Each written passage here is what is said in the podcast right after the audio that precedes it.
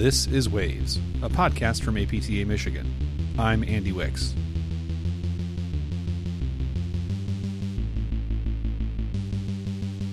In our last episode, we began a conversation with four physical therapists who are experts in the realm of oncology rehabilitation doctors Lori Boright, Andrew Chongaway, Deb Doherty, and Chris Wilson. Here is the conclusion of that enlightening roundtable discussion.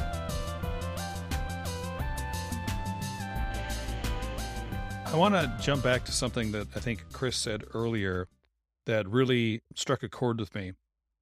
And our episodes that have come out just prior to this, I had a conversation with Dr. Nicole Piemonte, who is an assistant dean of the medical school at Creighton at their campus in Phoenix, and whose specialty is teaching humanities in healthcare and healthcare education. So there's kind of a two prong approach because I was asking her about how much support has she gotten for advocating for humanities to be added to a healthcare curriculum. And we talked about you got to bring the stats, you got to prove that it's that's that's worthwhile. And uh, so I'm glad you that you touched on that, Lori. But I want to talk about what Chris said in terms of getting in on day one of the diagnosis and dealing with the whole person, the emotional, the spiritual, the mental, and the physical aspects of this person when they have been given this diagnosis that has shaken their core to the ground. And here you are, like, all right, I'm the PT.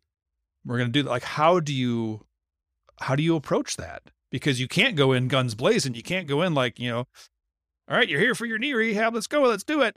That's, that is, that's a fine line to walk. Someone talk about that, please. So it's not necessarily a fine line, though. If we are being good physical therapists, we should be looking at the biopsychosocial model of care with every single patient.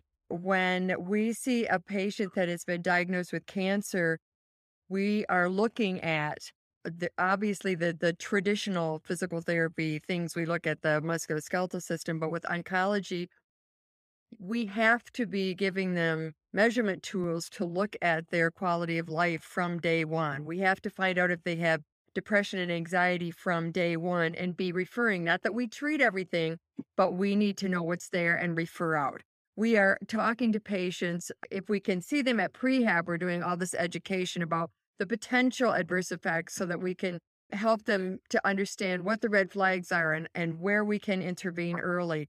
And talking about their caregivers and their families and that is what oncology rehab is. So oncology rehab not only incorporates speech ot pt social work you know art therapy it incorporates all this but even oncology rehab as a physical therapist means i have to understand every single system of their body, what's happening right now, what can I treat, what can I refer to.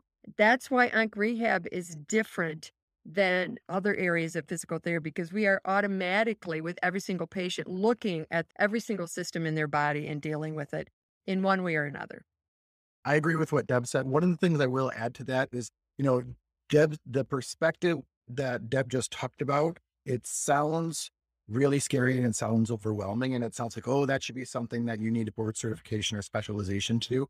I mean, really, yes, there might be a few things, there might be a few areas where you have to be a board certified specialist like Andrew to kind of do advanced treatment type things.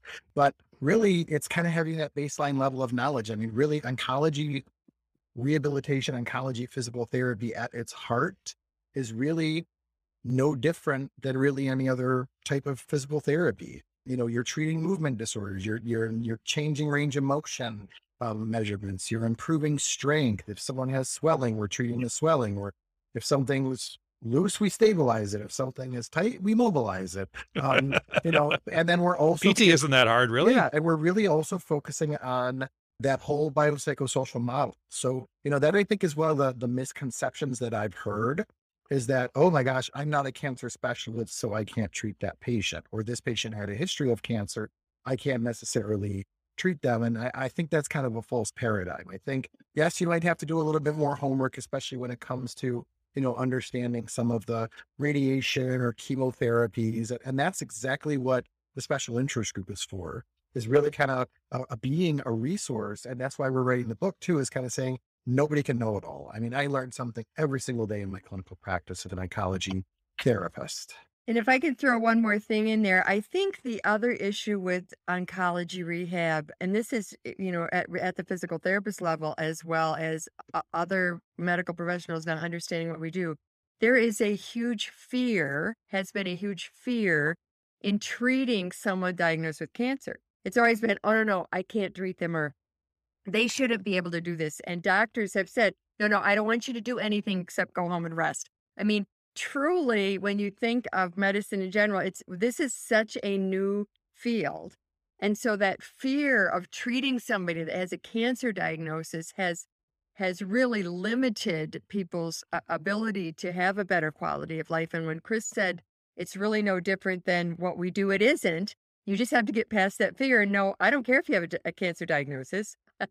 you can do this and you can do these movements and you can get back to where you were before. And you know, not every patient can, but most of them can. And so we have to get past that fear as physical therapists, teach the family to not be afraid that their loved one can participate in everything they did before. Teach the doctors that it's okay that we do that. It's really that fear that we have to get over. I work in neuro rehab. I work primarily with people with uh, traumatic brain injuries. And for a lot of my post concussion patients, they're still being told after their concussion, well, shut yourself up in a dark room for two weeks and you should be fine. That never works. Yeah. So there's there's still that that in a lot of areas of medicine that I think you could call it a fear-based or an overprotective based model that I think research just shows time and time again that is it's ineffective at best and counterproductive at worst. So I'm glad that you guys are, are bringing that up and talking about it. And for students and new grads, that fear it's a different kind of fear. It's the oh god, what do I do? I'm brand I'm brand new and I don't know what to do. But you you you add the c word into it, and all of a sudden it's it's like they're radioactive, and and if you touch them, they're going to fall apart into pieces or something like that. So I think the the lesson that I would take away from that is just they're people, just like you and me. You know, we all got our own piles of garbage we bring around with us, but they're just people in the end. So, Andy, something that we haven't talked about before this point is being prepared to work with somebody in this domain. It is, you know, a little more complicated. You have to do a little bit more work. Again, not all that different from a traditional, you know, orthopedic patient, neurologic patient. But I think some of that fear comes from the emotion that's attached to a potentially life threatening illness.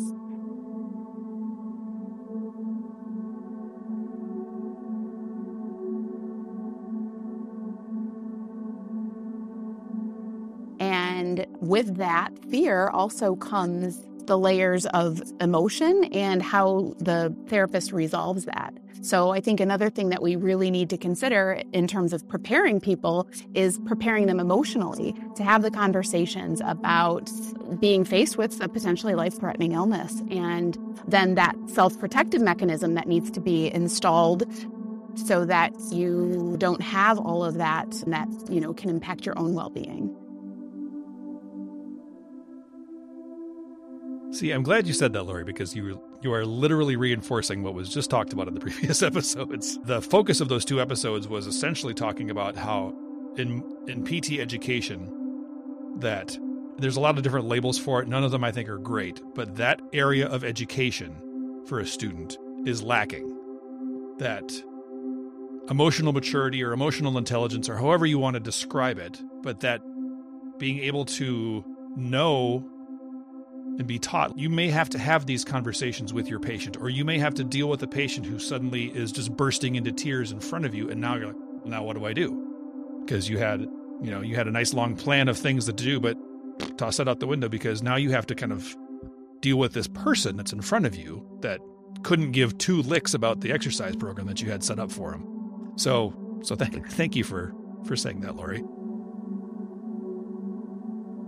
So something that you know I equate with my students is you know the importance of self-care and it really cannot be underscored enough especially in the middle of a pandemic. But literally our ability to care for ourselves impacts our ability to care for others. So their quality of life your patient's quality of life literally depends on your own quality of life.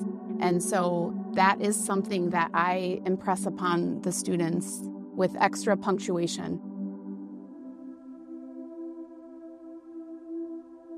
I have a student coming into my clinic in January, and I'm I'm half jokingly going to tell her she better have a counselor by the time she's done with my session if she wants to pass this rotation.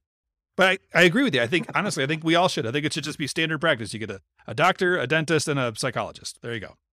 So anyway, Chris, you're up. I'm glad we're kind of going down this road because I'm going to get on, on my soapbox a little bit when it comes to, you know, yes, for oncology rehab, the the most of the patients that we work with are going to be successful in their battle with cancer, and that patient population is growing because we're getting better as a as a healthcare system of curing cancers and managing cancers. I mean, things that were death sentences years ago are now really kind of turning into chronic conditions. But unfortunately, there is a subset of the patient population who is not going to be successful in their battle with cancer. And that's been really one of my crusades, if you will, is that in the olden days, it used to be, oh, this person is on hospice or oh, this person is on comfort care. Why would physical therapy work with them? And my, my short answer is they're still alive. They still have goals. They still have aspirations. They still want to do stuff. Um, they still need to do their activities of daily living, and they should still have unfettered access to physical therapy because their bodies are going to be changing. So we've spent a lot of time really at the national level kind of defining what the role of physical therapy is through like the APTA House of Delegates at Road Motion that kind of helped establish the, the role of hospice and palliative care of physical therapy. And again, that's one of those other areas where, you know, if you're if you're old as I am, like a little bit of gray in my beard, that, you know, you were kind of probably taught in your programs or be it by your CIs that if your patient isn't quote unquote getting better, you have to discharge them. And at least for Medicare and some private insurances, that is a false paradigm now. So if physical therapy is needed to maintain someone's status or even slow the decline of a progressive condition, be it cancer or not, Medicare specifically and some other private insurances do pay for that. And that's something that not a lot of people are aware of. And that's something I think we really kind of need to get out there because it is a big part of what we do and a big cost to the healthcare system is chronic disease management. I think you need to say it louder for the people in the back, Chris. That's, I mean, I, I, I 100% agree with you. I work in my facility. It's often with people who are funded through auto no fault because they've been in these, these catastrophic car accidents. And I have patients that were injured 30 years ago. Okay. Would still require 24 hour care. And now they're 30 years older than they were when they had their accident. And so I'm dealing with, yeah, exactly what you talked about. I'm slowing the decline because I have patients that are now they're kyphotic, they can hardly breathe, but it's all sequelae of their injury sustained in the car accident. But it's still, it's, yeah, it's it's a valuable service that prevents worsening care, prevents hospitalizations, or all those things. So I, I'm glad that you said that because I have vivid memories of CIs, supervisors telling me if they're not making progress, discharge them, move them on to the next one and it's just it's a it's a disservice. It really is. And the, the other thing I'll say about that patient population is that's where really those conversations like Lori was talking about really come into play.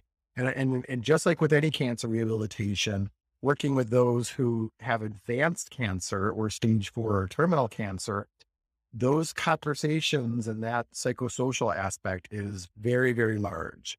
And that's always kind of the scary thing that you know, that some people say, well, I don't know what to say. You know, what if my patient asks me, you know, am I going to die? Is there a God? You know, some of those type of, of scary questions. And that's where I really love working with the interdisciplinary team of cancer. And I think that's something that can absolutely not be understated is, is being able to one, you know, use their knowledge, use their skill set, because those are things that we aren't always taught in physical therapy school, but other people, they are taught about that and even just for a, a, so you know an informal counseling group you know sometimes we all just need to vent and sometimes you need to say i had a bad day with a bunch of patients and i need a hug or i need uh you know i can't do hugs anymore in covid but you get the idea um, that that you can kind of be that interprofessional totally. support group and that kind of integrates you as part of that team and i think that's one of the things that, that i love most about oncology rehabilitation is is enriching the patient experience and outcomes through close collaboration of the interdisciplinary team. So, Chris, you and I are going to come up with a class to teach students how to have these conversations with with patients. Perfect. Let's do it. Awesome.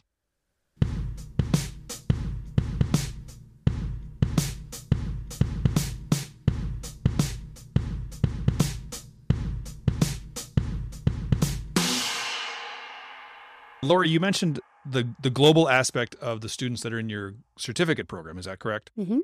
I just wanted to ask. It's a, it's a bit tangential, but how prevalent is oncology rehab globally? Is this an American phenomenon? What is the status of oncology rehab on a global scale? I think in some ways, you've kind of already prefaced it very nicely. A lot of what we do, especially in terms of like prehabilitation, did evolve out of in Europe the surgical interventions, ERAS, the early recovery after surgery type protocols kind of spurned the the prehab movement here in the United States and especially in Canada. So Canada actually has a very robust evidence development. Many many teams are researching prehab in in Canada. I can also speak to a very robust presence of oncology rehab in Australia. Um, Okay. So it's another area that they actually have COSA, the Clinical Oncology Society of Australia, I believe. Their mission statement actually includes exercise as standard of care and referrals to physical therapists as standard of care for all persons diagnosed with cancer. So they're a little bit ahead of, you know, where we are in terms of it being fully incorporated across the board. They've been able to to fully integrate those two aspects exercise and prescription with uh, a physical therapist so certainly very robust on a on a global scale and I, I wouldn't say we're really behind the times here in the united states we have lots of wonderful things developing and, and growing but I think some of it has to do with with our payment models and, and those sorts of things too. Access to care can impact the ability to deliver those kinds of services more broadly. So we have had students from Jamaica and, as Lori mentioned, Saudi Arabia, Iran, Israel. One of the things we see across the board with all of these therapists uh, is that, of course, they're they have socialized medicine, so they have easier access to get to the patients. They don't have to have a physician referral often, and if they want to treat patients that have a cancer diagnosis, you know, go for it. Now, what they don't have is enough therapists to actually do all the treatments that should be done. So they they don't have the limitation in, in getting access to the patient, just not enough therapists to do what they need to do. However, they're still lacking a lot of the information that we are providing for them in everything that we can do. Uh, you know, as as we talked about how we can be involved in five different levels of prevention and the different types of treatment interventions we provide. That's what they're gaining by participating in our graduate certificate in oncology rehab. So we just have rich conversations with these therapists. It's so much fun because there are still a lot of things that we all feel the same way about. We all wish we had more time with patients. We wish we had more access to patients. We wish that the doctors would let us come in and treat patients earlier and do more prehab. So there's some things that we we face globally but they are learning a lot from our program because uh, many of them will say, Oh, I didn't understand how to use evidence based medicine in order to get more referrals from the physicians. And we help them to learn how to develop oncology rehab programs. So, like one of our physical therapist graduates from Israel is now teaching the other physical therapists about oncology rehab throughout the whole country of Israel. The same with our, our recent graduate from Iran. And now he is the face of oncology rehab in Iran. You guys are planting seeds. Yeah, it is really, really wonderful that that we all see the same problems and we can together figure them out. So that's absolutely wonderful to hear that because for me, that kind of that global communication, that global physiotherapy family, that I, I, I wish there was more. I mean, I know there's a lot of efforts out there to make communication more accessible, but it's it's tough. It's just it's hard. But I love that that seems like it's a very central part of what you guys are doing there. And I I just I guess I just want to take a moment to say that PT for me seems like it has changed so much even in the time since I was in school, to to focus away from, or maybe just focus. I don't want to say focus away from anything, but just focus towards areas where PT. I don't even think would have been considered oncology rehab, working in an emergency department, all these other settings and, and kind of niches that we're filling, working almost as a primary care provider in some senses. And I just think it's so interesting to see how the profession is is morphing and changing and and it's exciting to me. I think that's I think you're you're right on the ball line is as with that change um also comes a little bit more of the onus and responsibility of on us for safety as well. And that's I think one of those areas that you know, it is a scary perceived area of oncology rehabilitation. And there are a few areas where maybe there's some some yellow lights that you kind of need to to make sure that you're clearing before you see the patient. So a couple of the ones that that I've seen quite a bit in clinical practice and we were developing the residency program are patients with bone cancer, bone metastases.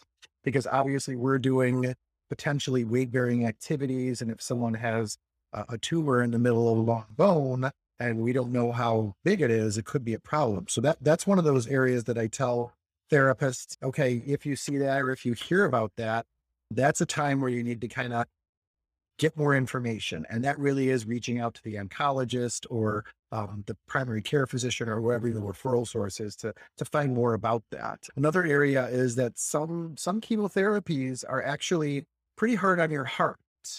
The, the term is actually cardiotoxicity. And it's and the, the, the darn annoying thing is it's not everyone. It's only some of them, and everyone gets affected somewhat different. But it kind of, in in very very broad terms, it's almost kind of like a cardiomyopathy or a congestive heart failure type response. Um, okay. Again, I'm, I'm broadly generalizing, sure. but that's one of those things where you kind of need to, you know, stop the line and then say, okay, my my patient has recently had chemotherapy or had chemotherapy in the past you know, I wonder if it was one of those cardiotoxic chemotherapies.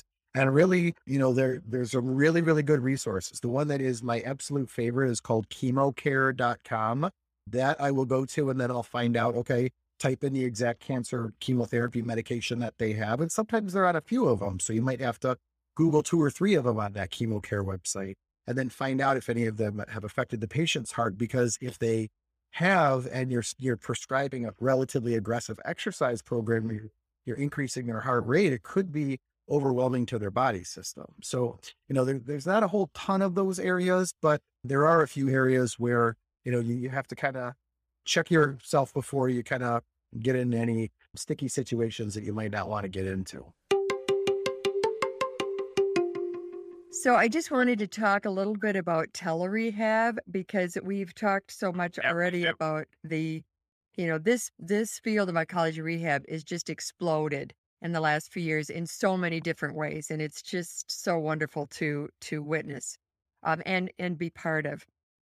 And another one of those areas is with telerehab.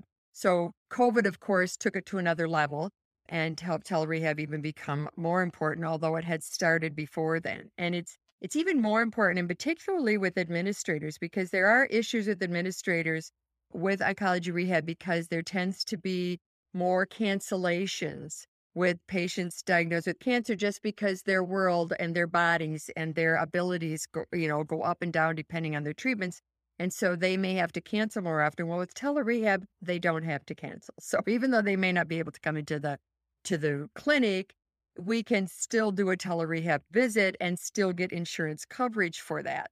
So there is, I, am actually involved in some research looking at that, particularly with with just the African American breast cancer population at this time. But telerehab is just exploding literally across the United States and in other countries as well, because it is a wonderful way for us to keep that connection with patients to keep them moving. They must keep moving. They must keep moving forward.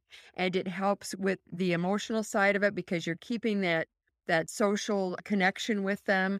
And I do think that telerehab is going to keep growing and growing in the oncology uh, rehab world. And there's lots of different ways now with technology that we can do uh, an evaluation over a computer.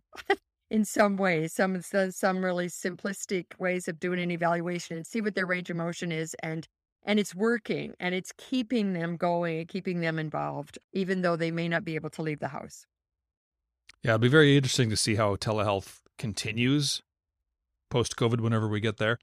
because I think a lot of clinicians are seeing the benefit of that in a lot of ways. It's it's going to be one of those tools that we're we're going to have to figure out what works really well and what's like eh, not so much, but it's got a home. I'm sure it does. Yeah, in Ike Rehab, it does. this has been wonderful. This has been absolutely a blast. I have loved learning all about oncology rehab. And I feel like I could give a 30 seconds elevator pitch now if I had to. So thank you guys. I really do appreciate it. Dr. Andrew Chongaway is a board certified oncologic clinical specialist. Doctors Chris Wilson, Lori Boright, and Deb Doherty are members of the faculty at Oakland University in Rochester, Michigan. Get to know them. They're good people. Waves is a production of APTA Michigan.